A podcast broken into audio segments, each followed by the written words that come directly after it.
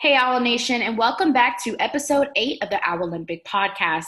I'm your host, Kendall Majette, and I'm accompanied by my fellow interns, Katie Kleinpeter, Riley Robinson, and Bryce Gobert. So, to start off this podcast, we're going to jump right into some tennis updates again. Men's and women's tennis has been on fire with wins on top of wins so far in the past couple of weeks. Women's and men's tennis both beat Gardner Webb women's tennis um, that was their third consecutive match. And that gave that gave them their first three match win streak since 2017 um, it is even their all-time series with gardner webb. And men's tennis got back into their winning column after a gardner webb win as well. Their all-time series lead extended with a three to one win over the bulldogs. So that was incredible for them. And both men's and women's tennis also beat mercer monday um, men's tennis beat Mercer six to one, and women's tennis beat Mercer four to three. And win against Mercer for women's was their best start since 2011. So it's just been incredible, an incredible start for men's and women's tennis both really this season. So we also have some lacrosse updates as well. Um, the lacrosse team played the University of Florida this past weekend, and unfortunately they lost to them 22 to 7 but they will be back home at the Fifth Third Bank Stadium this weekend to take on the Oregon Ducks this Sunday. So be there, get your tickets because this is going to be a big match for them. All right, so now we're going to take it over to Katie with some track and field updates. What do you have for us, Katie? Yeah, so the Owls have finally finished the regular season portion of their indoor schedule. Uh, they did this in the Music City Challenge in Nashville. Uh, this past weekend, and it was a really successful meet. Uh, there were three different school records set during that time. Tyler Blalik finished third in the shot put with a toss of 64 feet, 1.75 inches. Sarah Hendrick, a name that we've been hearing all season, placed second in the 800 meter with a time of 2 minutes and 2.87 seconds. And lastly, the Owls 4x400 relay, which consists of Cameron Johnson, Malik Hussey, Aaron Godwin, and Spartacus Griffin, picked up a victory in a time of three minutes and 11.86 seconds. So that was really successful and really uh, awesome to hear all of those uh, school records were being were beat. So their director, Cale McDaniel, spoke on the Owls' performance this past weekend in Nashville, saying how proud that he was of the Owls and how well that the culture of this team has come along this season. You know, back in the beginning of the season, his whole thing from the beginning has been for each owl to really just push themselves individually for the betterment of the entire team. And it seems like they have. It's important to mention how absolutely stoked he is for, for Sarah Hendrick and Blalik for putting national performances together, which what seems like every single weekend, which has been so exciting to keep up with. They're super leaders uh, on this team. And I'd also like to talk about my conversation with Courtney Lawrence this past week. He's a junior at KSU, but he's actually new here at the school because he spent his first two years at Cloud County Community College. And he says this has been quite the adjustment, but one for the better because the coaches here care so much about him and are really pushing him to be his best version of himself.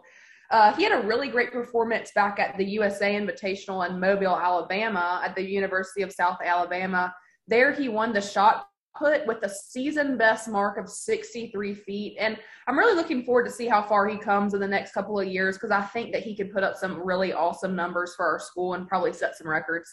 Uh, now the Owls are moving into their championship seasons. They have both the ASUN and the NCAA championships coming up. The ASUN is in Lynchburg, Virginia, and the NCAA is in Birmingham, Alabama. And I suspect a lot of these top players to keep showing up. But I, am also interested to see who else will be stepping up for these track and field owls. Uh, so we'll have to see in the next coming few weeks with that. All right, that sounds great, Katie. Now we're going to take it over to Bryce with some golf updates. So take it away, Bryce.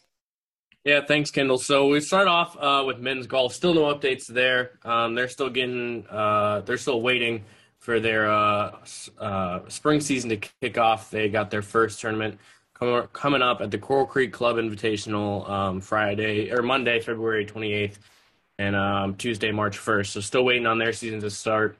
On the other side, uh, last week while we were recording the podcast, the women's team was actually uh, in their final day of their Texas State Invitational tournament, where as a team they finished sixth, um, and uh, individual they tied for fourth. So overall, a pretty good tournament there. Elise Vidal led the Owls um, with a low score of 149 on the tournament. So good, uh, good overall there for uh, Kennesaw State. She entered the round tied for 11th, um, and it's good to see this Owls team finally getting back on the right track. The Owls overall finished 36 holes at 33 over, six team score combined of 609, and the team current, uh, currently is a five-stroke lead over the Texas uh, school Texas State, which whenever that was going on.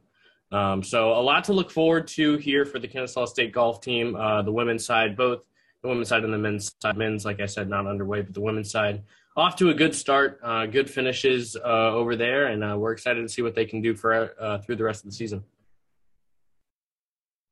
Sounds great.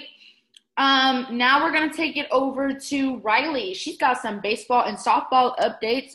So Riley, take it away. So softball got their season started up last weekend at the JoAnne Graf Classic in Tallahassee, Florida, where they played four games. They played Loyola Chicago, a doubleheader against Florida State, and then a game against Mercer. And came out two and two on the weekend. They lost both their games to Florida State, but Florida State's ranked number four in the nation.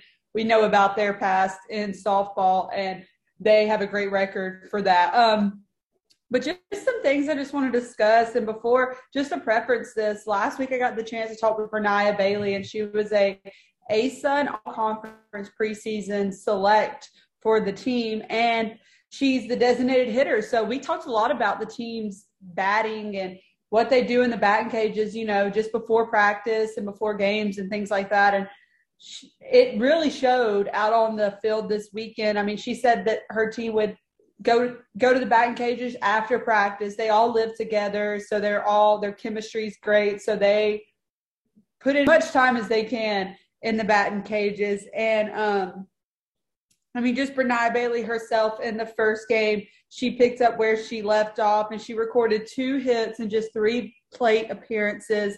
Um, Taylor Cates got two home runs on the weekend, and the Owls actually came out with four home runs as a team in four games, which is, I mean, great just for the Owls. And and then yes, I'm pitching for the Owls this weekend. We had Emily Perrin and Laura Laura Bishop. They picked up their first games in the circle as a KSU Owl, and they came out victorious. We had eight to five win over Loyola Chicago, and then a eleven to three win over Mercer. And the out the Owls will be back here at Bailey Park this Friday to take on Samford in a doubleheader. And then we also have baseball, which is starting up this weekend, home opener, season opener against Morehead State on Friday. And then they'll play them all weekend long. And another exciting, cool tidbit about the baseball game this Friday is that the Braves World Series trophy tour is making its stop at Stillwell Stadium at, from three to six. So definitely a great time to come out and support your Owls, but then also to take a picture with the World Series trophy. It'll be placed at Stillwell Stadium, and first pitch will be at four o'clock. Thanks, Riley. We're so excited. Um, again, baseball and softball this weekend. You don't want to miss it. Keep up with the golf, track and field, lacrosse, and tennis schedules as well. They have all started up, and you need to go ahead and get your tickets and go to those games. All right, we will be back next week with another podcast, so stay tuned.